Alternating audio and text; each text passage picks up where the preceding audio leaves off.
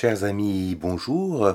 Nous voilà déjà à notre sixième jour de travail sur les actes des apôtres, cette lecture continue que nous poursuivons cette semaine. Nous avons euh, travaillé le, début du chapitre 1 euh, jusque-là, des actes des apôtres, et pour voir ce groupe des apôtres qui était constitué, envoyé euh, par Jésus.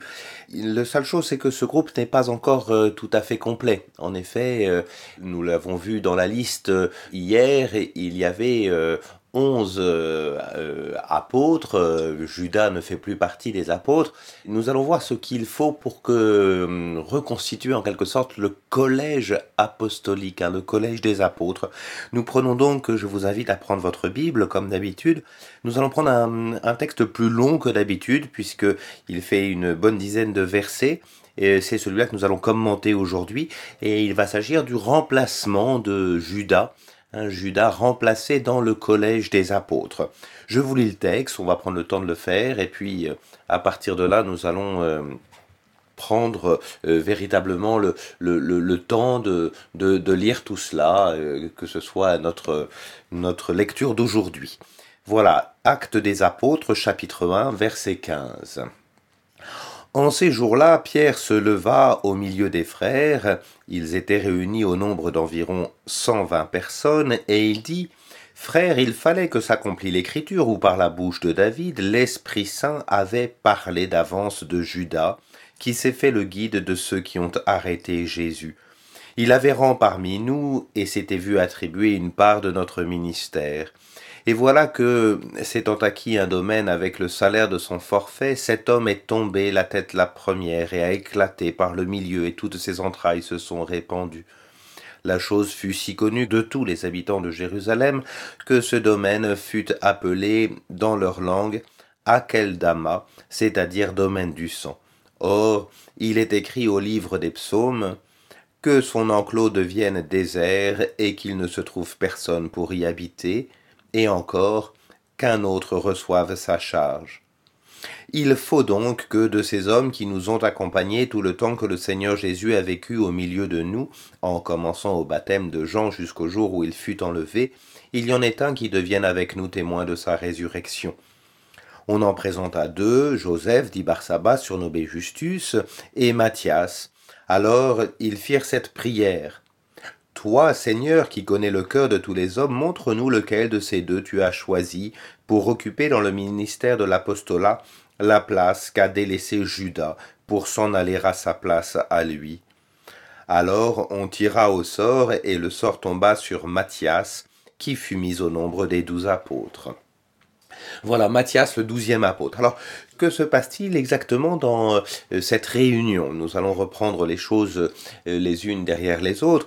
La première, vous le voyez, euh, c'est bel et bien Pierre qui prend l'initiative. Hein.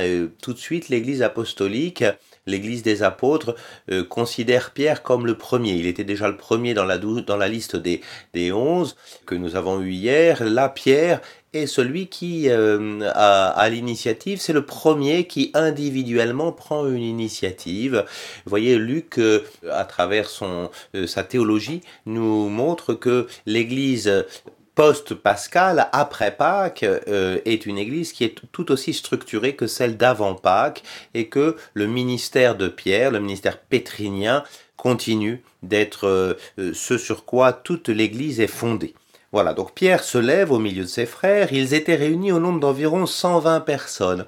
Ah oui, c'est intéressant ce chiffre de 120 personnes, d'abord parce que ça nous montre une église en croissance, hein. on était euh, 11 euh, et quelques femmes euh, il y a euh, quelques instants, hier, dans les versets qui précédaient, et maintenant on est déjà à 120 voyez, donc nous avons affaire vraiment à une église qui est une église en croissance, on peut le dire, mais aussi le chiffre est symbolique parce que 120, vous, le voyez bien, c'est 12 fois 10. Euh, et, 12, c'est euh, le chiffre des apôtres, en principe, qui vont être constitués euh, bientôt. Et 10, c'est un chiffre de multitude. Hein, 10 fois, c'est une multitude. Et donc, 12 fois 10, il y a déjà l'idée que l'Église est belle et bien apostolique, mais qu'il lui manque encore le douzième apôtre, et en même temps qu'elle est déjà en croissance, hein, et qu'elle est plus que l'Église des apôtres. Hein. Il y a vraiment cette idée que la communauté, si elle est fondée sur les apôtres, n'est pour autant pas une communauté euh, cléricale, euh, elle est plus large que cela. Hein, Luc nous avait habitué un peu à cela euh, déjà au chapitre 10 de son évangile où il nous parlait de 72 disciples qui étaient envoyés. C'était aussi un multiple de 12, mais moindre, 6 fois 12, 72. Là, nous sommes à 12 fois 10, 120 personnes. Et puis à partir de là, vous le voyez, Pierre va prendre la parole et va parler d'accomplissement des Écritures. Hein. Il fallait que s'accomplissent les Écritures.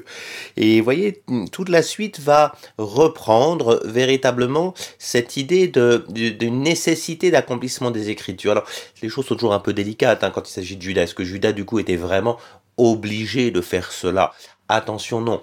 Les écritures qui s'accomplissent ne sont pas une sorte de contrainte à la liberté des hommes. Il y a cette idée que ce ne sont pas tant les événements qui doivent coller aux écritures que le fait qu'il est nécessaire de reconnaître dans les événements que l'écriture avait comme euh, prévu les choses, euh, ou en tout cas était une clé d'interprétation. C'est donc une invitation à lire les événements avec la clé d'écriture, euh, la clé d'interprétation des écritures, pardon. Voilà, donc nous avons vraiment cette idée-là de la clé d'interprétation euh, de ces écritures. Hein. Il fallait que s'accomplit l'écriture, et donc il faut aller chercher dans les écritures pourquoi euh, Judas a trahi. Non pas qu'il était contraint par les écritures, comme je vous le dis, mais d'essayer de comprendre ce qui se passe ici. Et à partir de là, euh, Luc va nous raconter, je passe rapidement là-dessus, tout ce qui s'est passé à propos de Judas, que nous avons aussi à la fin de l'évangile de Matthieu, c'est-à-dire l'idée du fait qu'il s'est enrichi, euh, qu'il a même euh, acheté un domaine, hein, et que ce domaine est appelé domaine du sang. Et tout ça, c'est selon les psaumes, hein, que son enclos devienne désert et qu'il ne trouve personne pour y habiter. C'est le verset 20. Mais dans les Écritures, il y a aussi une autre chose qui est, lue euh, dans les Écritures, là aussi dans le psaume, et cette fois-ci dans le psaume 109, qu'un autre reçoive sa charge. Vous voyez, donc on a vraiment cette idée que euh, l'Église première va chercher dans les Écritures l'explication de ce qui s'est passé, mais aussi l'explication de ce qu'elle doit faire.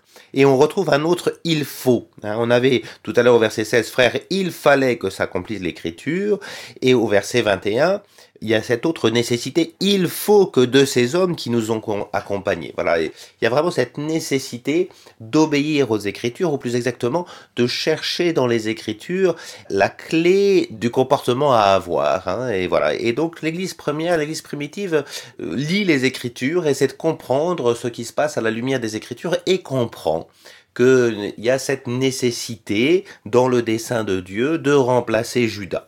Alors, c'est important de remplacer Judas, hein. ça veut dire qu'on est apôtre, euh, c'est pas pas rien. Hein. Euh, euh, qui peut être apôtre? Et, c'est là que nous est donnée la définition par Pierre dans dans, dans son discernement. Hein. Il dit donc verset 21 il faut que de ces hommes qui nous ont accompagnés tout le temps que le Seigneur Jésus a vécu au milieu de nous, en commençant au baptême de Jean jusqu'au jour où il fut enlevé, il y en ait un qui devienne avec nous témoin de sa résurrection. Alors, voyez, vous avez là définition d'un apôtre là. Et c'est vraiment cela. C'est-à-dire, qu'est-ce que ça doit être? Ça doit être quelqu'un qui a vu Jésus depuis le début, hein, au baptême. Il était déjà présent au baptême, au bord du Jourdain, avec Jean-Baptiste jusqu'au jour de l'enlèvement. C'est-à-dire, on vient de le voir, hein, le jour de l'enlèvement la semaine dernière, c'est-à-dire le moment de l'ascension. Enfin, quelqu'un qui a été présent hein, et qui nous montre que même euh, euh, si les douze ont été particulièrement présents auprès de Jésus, il y avait d'autres disciples qui ont été là dès le début et qui ont, qui ont tout vu, qui euh, sont capables de parler du baptême, du ministère de Jésus et surtout, et c'est ça qui est important, qu'ils deviennent avec nous témoins de sa résurrection. Euh, c'est-à-dire l'idée que cet homme va euh, être parmi tout ce qu'il aura vu, être capable de euh, d'avoir rencontré le ressuscité, d'être témoin. Nous avons déjà vu l'importance de ce mot de témoin. Vous serez mes témoins jusqu'aux extrémités de la terre. Donc voilà, il y a quelqu'un qui est constitué témoin. L'apôtre, c'est le témoin de la résurrection. Mais attention, il n'est pas euh, témoin que du fait de la résurrection. C'est pas quelqu'un qui aurait été là par hasard euh, au jour de la résurrection et qui aurait vu Jésus. C'est quelqu'un qui est capable de rendre compte de l'ensemble de l'événement Jésus-Christ, hein, depuis le baptême jusqu'à l'enlèvement. Certes, la résurrection en est comme euh, le point culminant, mais c'est vraiment quelqu'un qui va être capable de parler de l'ensemble du ministère de Jésus. C'est important ça. Euh, voyez, la foi chrétienne ne repose pas simplement sur l'idée que Jésus est ressuscité. C'est certes euh, l'acmé, le point culminant, mais pour autant, la foi chrétienne, c'est l'ensemble de l'événement Jésus-Christ qui est salvateur, hein, depuis le moment où il a commencé à se révéler, c'est-à-dire au baptême, là où commence véritablement son ministère public, et puis jusqu'à sa résurrection. Voilà, et donc cet homme devient témoin. Et puis à partir de là, euh, on en présente deux qui fonctionnent, hein, Joseph, euh, euh, surnommé Justus, et puis ce Matthias. Et vous le voyez ici de façon un peu, un peu étonnante, hein, on va avoir un tirage au sort, lequel des deux? Eh ben, en fait, il y a cette idée que même s'il y a un discernement qui est opéré par Pierre, qui est l'idée de prendre un homme qui a connu Jésus depuis le début et jusqu'à l'enlèvement, euh, jusqu'à l'ascension, même s'il y a ça, il y a l'idée que c'est tout de même Dieu qui choisit parce que seul lui connaît le fond des cœurs. Et hum, ce tirage au sort est au fond une façon de remettre à Dieu l'ultime décision. On verra que l'Église euh, prendra un peu de recul par rapport à cette méthode-là et trouvera d'autres moyens de, de savoir ce que l'Esprit Saint veut, mais pour autant, pour le moment, il y a vraiment cette idée que c'est Dieu qui conduit, c'est Dieu qui sait, et c'est donc un, un, tirage au sort qui va tomber sur Matthias, qui sera mis au nombre des douze. Hein. Alors Matthias on, Matthias, on le trouve assez souvent dans, euh, dans l'iconographie au nombre des douze, parce qu'on met pas Judas, mais il est aussi assez souvent remplacé finalement, comme il arrive un peu sur le tard, quand on voit dans l'iconographie chrétienne, par Paul, euh, qui aura aussi le titre d'apôtre d'une autre manière, et, donc euh, souvent Matthias euh, passe un peu à l'as, si vous me permettez l'expression, et, et, se retrouve un peu exclu pour qu'on laisse une douzième place à Saint Paul, qui lui aura forcément une importance plus considérable dans l'histoire de l'Église. Voilà. Et du coup, on nous dit bien Matthias qui fut mis au nombre des douze apôtres. Ça y est, le collège est enfin reconstitué. C'est important parce qu'on n'est pas encore, on n'a pas encore eu la Pentecôte. Il fallait qu'il y en ait douze pour accompagner les 120 premiers, hein, comme nous l'avons vu. Euh, voilà. Et ce sont ces douze qui se, qui sont maintenant au complet. Le collège est au complet. Et demain, nous pourrons lire euh, euh, avantageusement la Pentecôte, là où l'Esprit Saint va descendre sur ces douze.